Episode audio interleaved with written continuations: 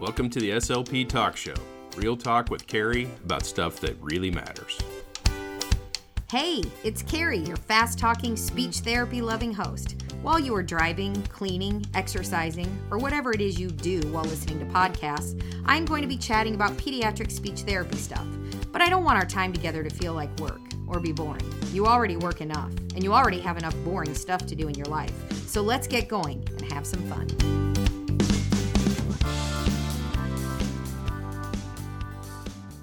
Hi, welcome to episode 22 of the SLP Talk Show. Uh, Jim, we have, you know, it's summer and we haven't exactly had uh, the consistency that we have No, no. wanted. So thank you for sticking with us. Uh, we are going to try to get back on track. Yes. But we are here for Absolutely. Mm-hmm. episode 22. And today we are going to talk about strategies for supporting autistic toddlers and preschoolers. Cool. That's that sounds of, good. Yeah, that's kind of my, um, I don't know, one of my primary interests as an early intervention SLP. Mm-hmm. It's one of your interests because we Yeah. have an autistic son. Right. So. Yeah. But anyways, um, before we hunker down, I don't know, hunker. Does that? Do you ever say a word and you think to yourself, "I'm not sure that's Not- a I'm not word," sure I've heard that word in like seven years. but it is a real word, isn't it? Uh, yes. Hunker down. Yeah, I don't Hunker. know. We'll have to look up the origin of that. it just doesn't. When I when I say It's, it, there's I pro- just, it's probably derivation from some other language or it something. must be when Yeah. we. Before we hunker down, Hunker down. Yeah, sometimes you just say a word like three or four times in a row, and it no longer sounds Yeah, like it doesn't a word. sound like a By word. By itself, it definitely does not sound like an English word, does it? No. Hunker. If you just said that word out of context, I'd I'm be a- like, "Say it again." I'm gonna hunker you.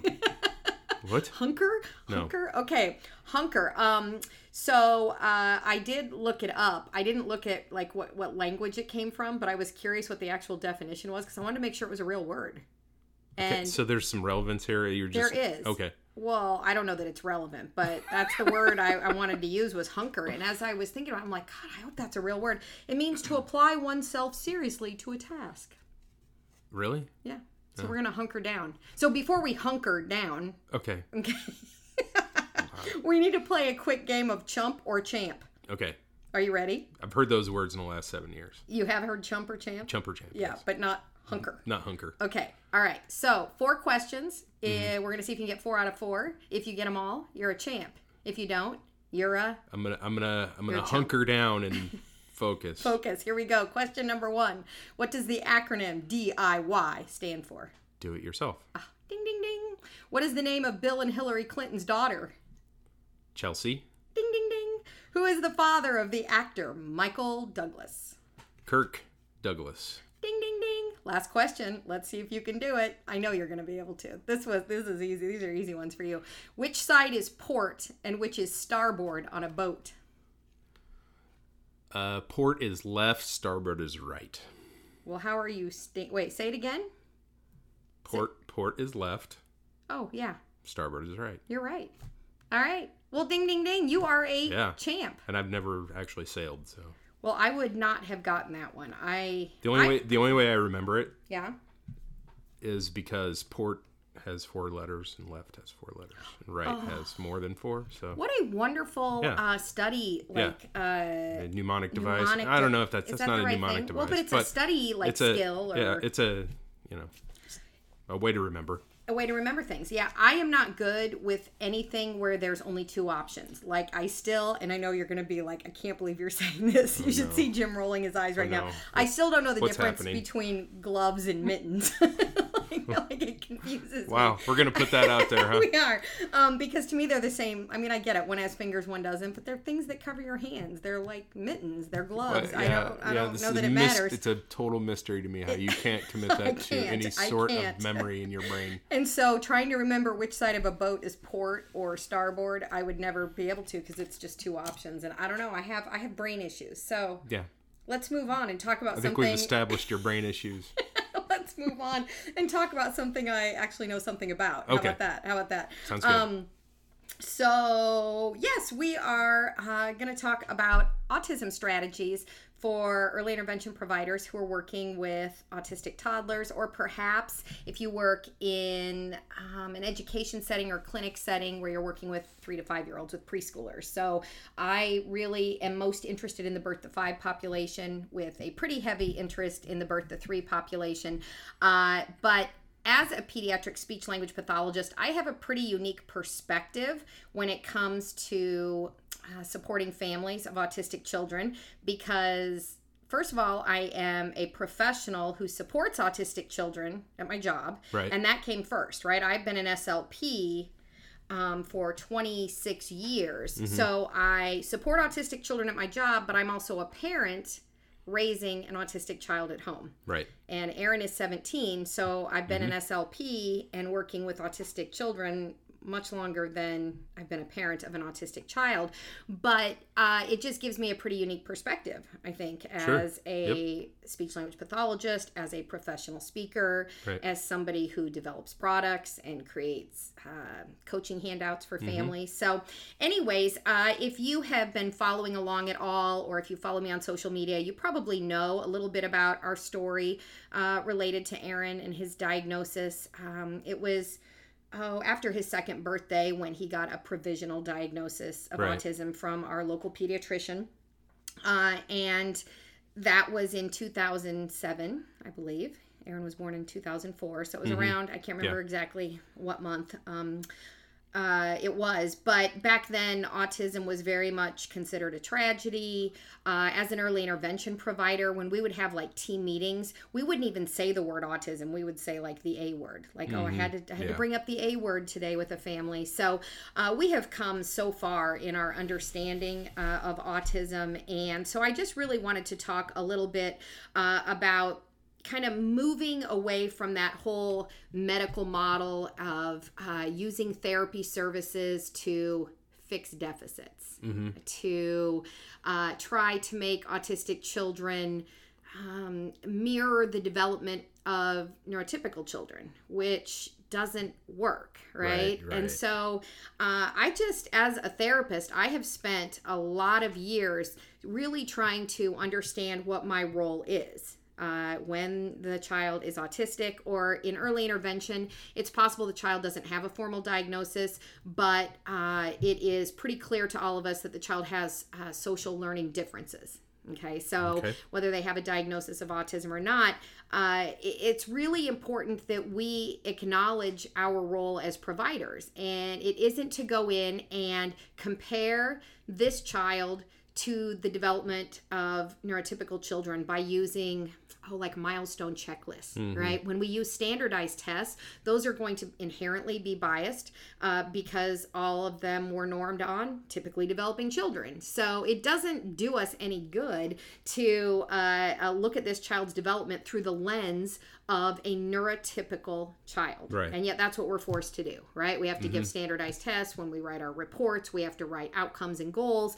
And so um, something happened in 2020 uh, it was called the pandemic, right? Yep. And uh, as a professional speaker who travels usually anywhere from I'd say 40 to 45 weeks a year, when that pandemic hit hard here in Missouri, we went on full lockdown. I don't know, it was the week of my birthday. So it was like the week of March 23rd. That week we went on full lockdown and I didn't travel for over a year after Right. that. It was like almost a year and a half that I didn't travel. So I was basically unemployed as a professional speaker. And so I had a lot of time on my hands. It was illegal to gather. We couldn't leave our house, right? Yeah, So- they. I remember they had you couldn't have more than like like ten people. Yeah. In a place, and I'm like, how are they going to monitor Uh, that? But yeah, which I don't think they did, but right. or right. could, but it was it was crazy. It was crazy. And I look back and I'm like, it's just, I don't even know. I don't even know. So it wasn't that long, long ago, uh, 2020, spring of 2020. So because I was home and didn't have to travel and was looking for something to do, I had had this idea to write a program for early intervention providers on supporting autistic children. And so I did it. And so I just thought I'd spend a little bit of time today uh, talking about this program. It's called the Learning to Learn program. And uh, it is uh, a manual. I mean, it's a, a spiral bound book and it comes with an assessment well, but you, as you, well. you had a previous version to You're this. right, so it's not right. like you just sat down No, and decided right. to write this book. This was Sometimes I forget about that. For many years, other I, versions. I'm so glad you mentioned that because I had an assessment tool. So like this is the current assessment. I'm showing it to Jim now. Mm-hmm. Um, and many years ago, I mean probably like Yeah, you've had this 10 you've years been working ago. on this for well over a decade. but it was just the assessment and it just Right, looked at right. like developmental differences Right. and strengths and it just kind of but it looked at these five foundation skills that i'm going to talk to you a little bit about today and so i had this assessment tool and everybody who was using it kept saying man it would be amazing if we had like therapy goals and Right. i- intervention strategies to go with it and so for years and years i was like ooh that'd be a good idea ooh that'd be a good idea but i never had the time because i'm always on the road right. And then so you put it in more of a book format. I did. I did. I actually went through and um, spent several months doing a lot of research and um, obviously research from you know uh, peer-reviewed uh, published journal articles but i also spent a lot of time listening to autistic adults because they are the true experts on autism. And so i spent an awful lot of time really uh, listening and uh, trying to understand the neurodiversity movement and trying to understand um, how we as therapists can move away from the medical model of disability and, Right. and start uh, recognizing that we as a society uh, have a role in accepting neurodivergent people, but in also providing them um, supports so that they can be successful and so they can have a high quality of life uh, in this world that really wasn't designed for um, neurodivergent people you know so Right. um, anyways uh, the learning to learn program is what this is called and this entire program is not for fixing deficits. It's not for um, using behavior management chart, you know, charts like sticker charts and things Mm-hmm. Like that to try to, um, re- you know, reduce these behaviors and make the child act more neurotypical. or force any kind of compliance. Exactly. You took the words right out of my mouth. It is absolutely not about establishing compliance, right? Because a lot of times, and gosh, I think back to, um, you know, all the times I probably wrote in progress notes, you know, many years ago, child is non compliant, child refuses to participate in, you know, X, Y, or Z activity. Right. So basically, what happens when we use terms like non compliant or refuses or is defiant, we use terms like that. Basically, what we're doing is blaming the child and saying, well, you're choosing not to do this. So this is a behavior right. problem. Instead of trying to look at the behavior and say, well, that behavior is a form of communication. And I am sure I've said that before on, the, uh, on, the, on this podcast, but it's worth saying again that when you work with young children, it's important to always remember that behavior is often the most developed form of communication that our children have right. Right? If you're a speech language pathologist and you work in early intervention, um, every child that's getting referred to you has difficulty with communication. Right. Uh, and so we have to acknowledge that uh, those behaviors are the highest form of communication. And so we're not uh, trying to establish compliance, trying to um, uh, teach isolated skills out of context. Gosh, I think how we used to do that as therapists, like, right? Like, oh, we need him to be able to um, you know, maybe uh, match uh, these puzzle pieces, you know, to the puzzle board. I mean, that's great if he's interested in puzzles, but to just do it as an isolated skill, or oh, we need him to stack five blocks, or I need him to string three beads. And, you know, these are like little milestone things that we can check off a milestone list, but in the grand scheme of things, who cares? Right. right? There needs to be a functional reason why we're assessing. And can can I be honest though? I mean, when I was I would sit in with some of these IEP meetings uh-huh, uh-huh. and some of the goals, and I'd be like, So what? why? Right. So what? Who Yeah. cares? Yeah, he can goals- string three beads together. Whoop de doo. Why, why does that matter? Well, do you remember in um, I have larger concerns other than yeah, that. Yeah, when Aaron know? was in elementary school and you were at this IEP meeting, um, and I remember, I remember the exact classroom. I remember sitting around that little child-sized table, and um, one of the therapists was telling us that she was concerned that Aaron couldn't uh, complete block patterns like she would give him a card that had a block design and then would give him actual blocks and he was supposed to he so if it was like three blocks Supposed on the bottom yeah and like one block on top or maybe two blocks and one block right he was supposed to uh, do that and she said he refused to participate so she couldn't so you know Right. it brought his standardized test score down because he refused He to probably wanted to play with the blocks the way he liked to play with Well, the that's blocks. it. But there was no except, You know, there was no Right. uh, uh, ability to uh, really follow his lead. So we kept looking at goals that we thought he needed to master before they were willing to move on to other skills. Right, And right. so I remember them just being so concerned about his lack of progress. Do you remember I'm talking to Mm-hmm. about that uh, with us all the time? His lack of progress, lack of progress. Right. And I mean, our biggest thing was, gosh, we wished he could communicate more. You Right, know, and I'm yeah. a speech language pathologist, and he- communication was our biggest concern. But again, they were looking at milestone checklists for all these Right, skills. but not actually checking in with us to see what we really valued right, right. for and- him. and, what we were concerned about. and- because yeah, because I don't care if he can string three beads together. Right, right. It, it just doesn't seem to matter. And I understand, I'm a therapist, I understand the importance of fine motor skills. But I mean, they were also doing things like Aaron could, I, I think back to Aaron could label. You could show him pictures, like flashcards of Sure, objects, and he could label. So they would have a goal for, you know, labeling vocabulary. And my whole thing is he can label it, but he doesn't ever use those words in conversation. So that's where there's a disconnect Right. between working on isolated skills out of context, which is what therapy historically has been about, uh, versus learning skills that are functional, meaningful, relevant, right? Right. Yeah. I mean, labeling was his.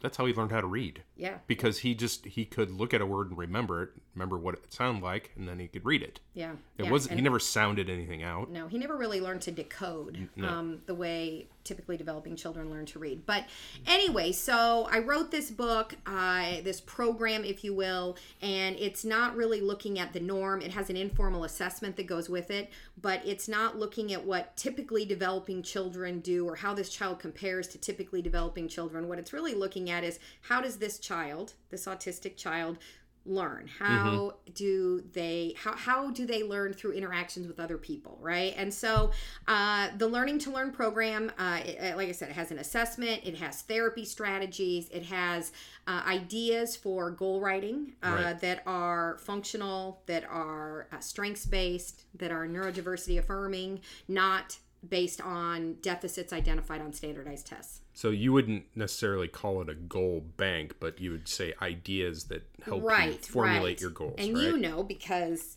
we've been working together for a long time and uh, we're married. So you have heard me say this over and over that I'm not a big fan of goal banks in general because it doesn't really allow us to look at individual, you know, the Right. individual Yeah, to individualize those goals. Every kid's different. Every kid is different, and I just don't want to get to where every plan of care has the same goals because we get stuck on exactly what you would have if you put yeah. that out there. Well, yeah, and if we look at standardized tests, it's easier to use a bank of goals Mm-hmm. because you want you know exactly which skill set you know you're going to be working on.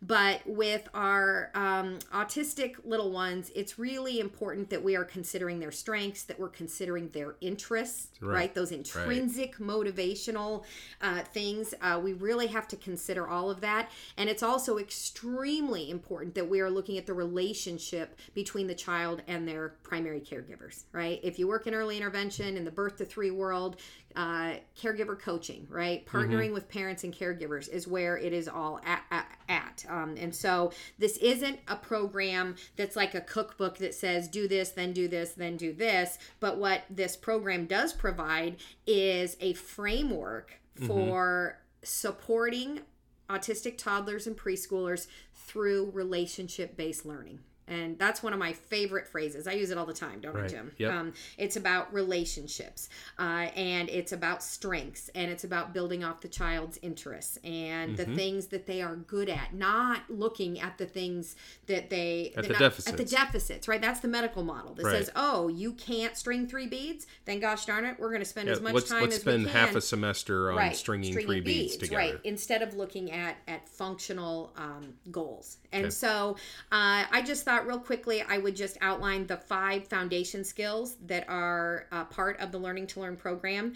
And I have uh, one of the, the books here, so I'm just going to kind of use it to kind of guide our conversation here. But the first uh, foundation skill uh, that we talk about is uh, nonverbal imitation. And mm-hmm. in very young children, I mean, in early intervention, we're often working with children 15 months old, 18 right. months old. You know, oftentimes they're under age two.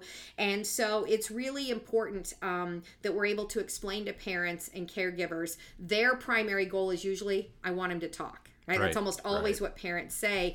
Uh, and uh, so we need to be able to explain that there are foundation skills that support learning and development uh, that are going to precede any kind of speech goals right sure. we're not gonna we're not gonna yeah. start with speech goals so um, what i did is i just thought i'd talk uh, about two quick strategies for each of these five foundation skills. So when okay. we work on nonverbal imitation skills, uh, one of the the strategies that is outlined in this program is to teach imitation in the context of whatever the child is currently doing. Mm-hmm. So it's not about um, oh hey put that whatever down. Maybe he, you know, whatever lining up his Hot Wheels cars is something our son used to like to do, or mm-hmm. maybe he's, you know, uh, carrying around a, a, spoon. Who knows, right? Whatever it is, um, instead of saying, "I need you to put that down and come over here and play with this toy that I want to use to teach you," it's much more uh, appropriate to engage with the child in whatever is currently holding their interest. Right? Yeah, so, that makes sense to me because yeah. it's almost like you're trying to force them to stop something and then force them to do something that they have no interest in. That's exactly right. And the great thing about using this naturalistic uh, teaching approach is that you don't have to worry about generalization because see this is right. the the, the context yeah the biggest issue i have with traditional therapy approaches is um, the therapist and the child work together mm-hmm. and the child does it with a certain degree of accuracy and then the parent says oh well he doesn't do it for me at home right so that's the big issue is oh well i can get him to do it well i'm a skilled professional and i use specific strategies and cues and i have success but it's then you have to teach generalization so i prefer to use naturalistic teaching opportunities mm-hmm. that occur during daily routines activities and interactions and so i'm there to help parents understand that every interaction with the child is a, a teachable moment if you will sure. right so yep. we want to teach imitation in the context of whatever the child is doing so it's child child led play mm-hmm. and imitating what the child is doing. It's called contingent imitation. Child does something, I imitate what they do. And then they do it again, and I imitate them again. And now it's almost like we have this turn taking thing going on, but it's contingent on mm-hmm. what they do, not me expecting the child to imitate me first right? So it's and kind of the getting opposite. some your joint attention, joint yeah, yeah. interaction. The greatest thing about working on nonverbal imitation skills through child-led play is it naturally encourages joint attention mm-hmm. okay which we'll talk about here in a minute so the second uh, strategy and there's a whole bunch there's pages of strategies on each of these foundation skills is to be accepting of the child's limited interest in traditional toys uh, i think it's so important to recognize that much of the time autistic children aren't very interested in store bought toys. Their interests are often in things. Or they may different. not be playing with them in a traditional sense. Exactly, exactly. So it's better to use whatever the child is interested in, mm-hmm. okay, mm-hmm. instead of, again, trying to get them to play with toys and then imitate your actions uh, during playtime.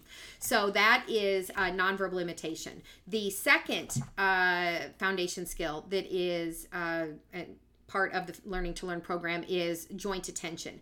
And joint attention gets a bad rap. Uh, a lot of times, people, um, what we hear a lot on social media is that um, we shouldn't be working on joint attention with autistic children.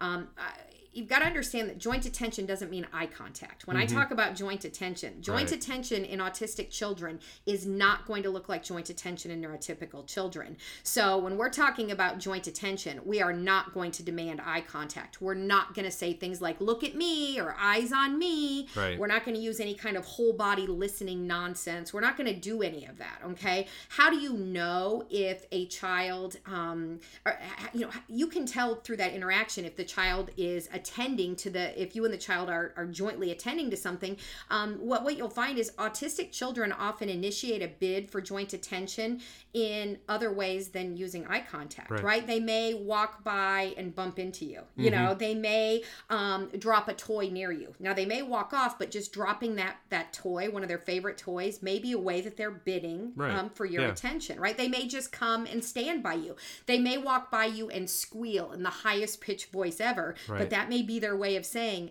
you you and I have this thing going on here, right? So it's about respecting um, their form of communication, their mm-hmm. way of bidding for joint attention, uh, and understanding that it's never going to mirror the way neurotypical children. So could you call it engagement? They, yeah, they, they want think, engagement. Yeah, I think that term joint attention, just everybody yeah. thinks we're talking about eye contact, right? right? And I am very clear in this program that well, this is not about about eye contact. In fact, um, I talk a lot in this program about um, even reducing how much language you use. And uh-huh. I talk about how if you're going to focus on language at all, focus on nonverbal language skills, uh, things like smiling and reaching and giving and mm-hmm. showing and pointing and and just kind of engaging with the child without always trying to quiz them or right. narrate what's going on. Think about what our son Aaron, gosh, one of his first kind of rote phrases, um, you know, is probably something I don't know, he probably heard it on some show or something, but he would tell us to stop singing, right. stop singing. And then he would start putting his hands over his ears. And we found that if we used fewer words mm-hmm. um, in general when talking, he didn't put his hands over his ears as much. And he's, yeah.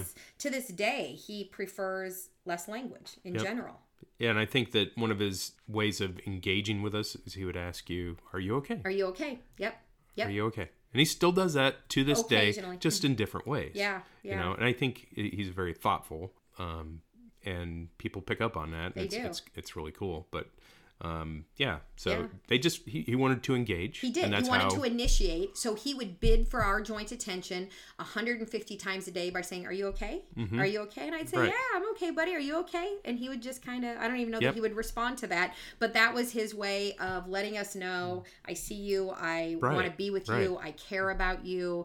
I want to engage with you right now." Right. You know, so kind of kind of interesting. The other strategy under joint attention, uh, the second one that I'll mention here is to use more declarative language, to um, uh, just make comments about um, what's happening in the environment, because mm-hmm. what that allows us to do is it invites the child to visually reference what is happening in their environment. Okay. We know full well that Aaron often, as especially as a young child, didn't really know what was going on in our house. Like remember when we first got our dog? I'm not even sure. Remember we got Emma? I'm not sure he really even knew we had a dog for a long time because he did not really pay attention. I mean, I'm sure he did know she was there, but he certainly didn't acknowledge her. No, he didn't not at the beginning. No. no. it took it took quite some time. So, um, like if we were, you know, if you're walking with a child and you're at the park or in the backyard, you might just say something like, "Oh, look, um, you know, whoever it is, Whitney's swinging." So it's just making a comment to hopefully draw his attention toward what is happening in the world around him. It's very hard to learn and develop new skills if you're a toddler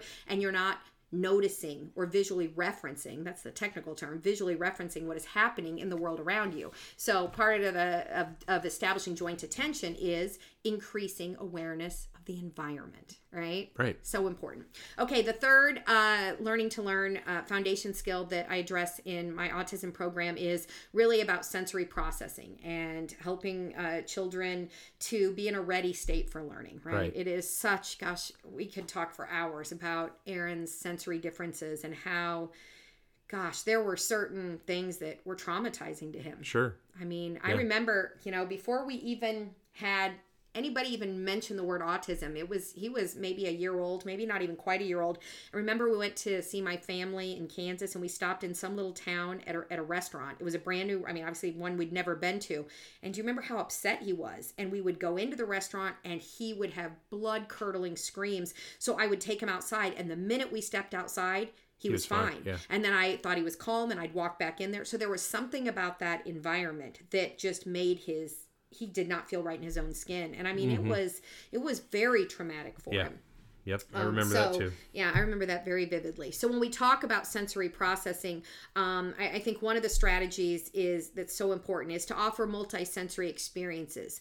Uh, we live in a media manic world where there is a lot of you know time spent uh, on screens, and we know that autistic children. I mean, our son has learned a lot from certain shows. Is that a term, media manic? Media manic world. I don't know. It's a term I use because we do live in a media manic I, world. I think it's appropriate. Yeah, we do live in a media manic world, and um, like Magic School Bus is something mm-hmm. that I know Aaron watches those over and over. I don't know that he does anymore, but he can tell you more about the digestive system than I could ever think to tell you. So, um, being able to watch educational shows over and over, you know, right. I mean, there's plenty of benefits for um, autistic children, um, uh, especially if they're educational. Sure. But even with screen time, children, all children still need play based movement, right? Mm-hmm. They need varied experiences. So, even in our media manic world, it's really important that we are offering multi sensory experiences. Okay, so I have a whole three hour course on sensory. Gosh, we could talk about sensory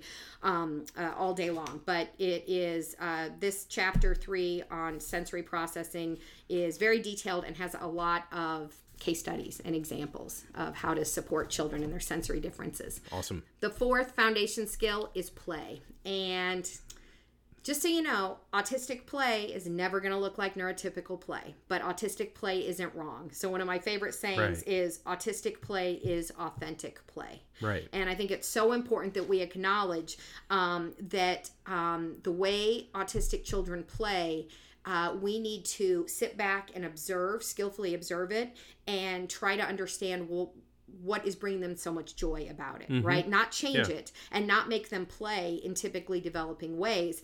Um, so, a couple of strategies I'll just mention is play with things that are relevant and meaningful to the child. So, don't try to remove highly preferred items in an attempt to coerce the child to play with you know some idea that you have like ooh i thought we'd do play-doh today well mm-hmm. if he's not interested in play-doh all you're going to do is create behaviors you know so it's right. better to um, go uh, with the flow go with know. the flow especially with toddlers and very young children which right? i which i know is hard because a lot of people like to plan out their right. in and they have certain things attached to certain you know yeah strategies or whatever attached to whatever they want to do in that in that time. Well, that's why as pediatric SLPs, we love toys so much because we're like, ooh, if you asked me about Potato Head, I could probably give you at least 10 or 12 different skills that I would address with Potato Head. So if you have a child who isn't interested in Potato Head, then we're like, oh crap, right? right. How am I going to work on this? So well, don't you also think that, you know, those those are your go-tos or your sure. wheel, your wheelhouse. Yeah,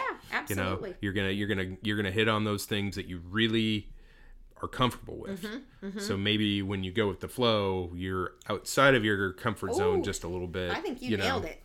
I so, think you nailed it. Um, I think that in general, we all like to know the plan, right? right Even right. as professionals, as adults. So um, people think, oh, you get to play with kids all day at your job. Well, we don't just play; we play with a purpose, right? We do as as as providers, but it's basically learning a new skill, which is child-led play, which we are not taught. At least I wasn't in grad school. I was taught that this is adult-directed, that you have a plan in place. So the second strategy, you would have thought Jim and I talked about this ahead of time, but um, uh, the second strategy I was going to mention about play is to follow the child's lead and leave your agenda behind. Oh, wow. And it actually says avoid having. I feel really good about I that. I know. I'm impressed. avoid having a play plan already in place. Make playtime relevant and meaningful to, to, to the child. So, yeah, I just couldn't believe you brought that up. That's amazing. Yes. And then the fifth foundation skill is the big one if you're an SLP, and this is early language development. And so this does not focus on speech per se. Mm-hmm. This is language, right? So, okay. one of my favorite sayings is, you know, language trumps speech all day long. Speech is one way to communicate communicate, but we need to be very comfortable with multimodal communication.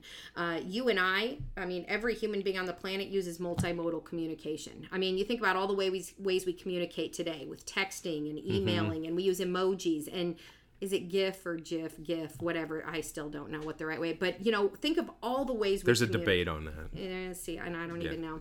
But we communicate in a myriad of ways. We always have. Mm-hmm. You know, I'm a big I use my hands. Like right now, I'm just looking at Jim and I'm using my hands. And he's probably like, You don't have to be so demonstrative when you're talking to me. But it's just second nature to me. Sign language is a formal language that Right. is different from obviously speech, right? Right. So um, it's just important to recognize that we should be focusing on multimodal communication. So we introduce AAC, Right. augmentative and alternative communication, immediately. It's no longer considered a um, last resort.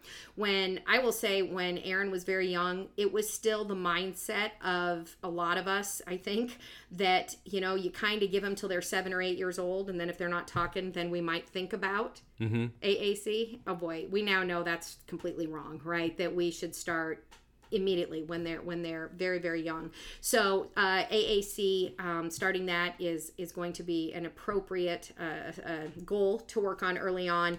And the second uh, strategy, and then we'll wrap things up, is to really embrace a facilitative interaction style instead of a directive style. It is so common for parents and SLPs alike to use a directive style. So that would be where you put a lot of pressure on the child to respond. Okay. So you're Yeah. giving a lot of you're asking a lot of questions. What color is it? How many are there? What shape is it? What does a dog say? What does a cow say? Right? So it's Jim's like freaking It's like I feel made, very you made me nervous there. exactly, it does. Wow. So one of my strategies is life is not a quiz, right? We don't have to ask test like questions all day long. The other thing well-meaning adults often do is tell children to say words. Say ball. Come on, buddy, you can do it. Use your words. Come on, put your lips together. Ball, ball, ball, ball, you know. so again, it's very directive and unfortunately when we use a directive uh, interaction style uh, I will say not even just autistic children, but children in general, they sense that stress. They sense that I sense the stress. Yeah, you do, right? and I mean, yeah, hopefully, you know, we're not we're not quite that forceful when we're interacting with kids, but it is stressful. Yeah. And stress. You're impedes- exaggerating just a little bit. Just a, and I never exaggerate, right? So- No. no. Um, but we we need to understand that when we're talking about the nervous system, that stress impedes learning, Mm-hmm. and the main goal really when you're when you're supporting autistic children the main goal is to focus on connection over instruction Okay. okay we want Yeah. because here's something really amazing and beautiful that happens when interacting with you becomes a preferred activity for the child Mm-hmm. joint attention will naturally improve Oh yeah. but when the child feels as though this interaction is being forced, when they feel a lot Mm-hmm. of pressure, when they feel like they're given uh, a task and they are either going to be right or wrong, Mm-hmm.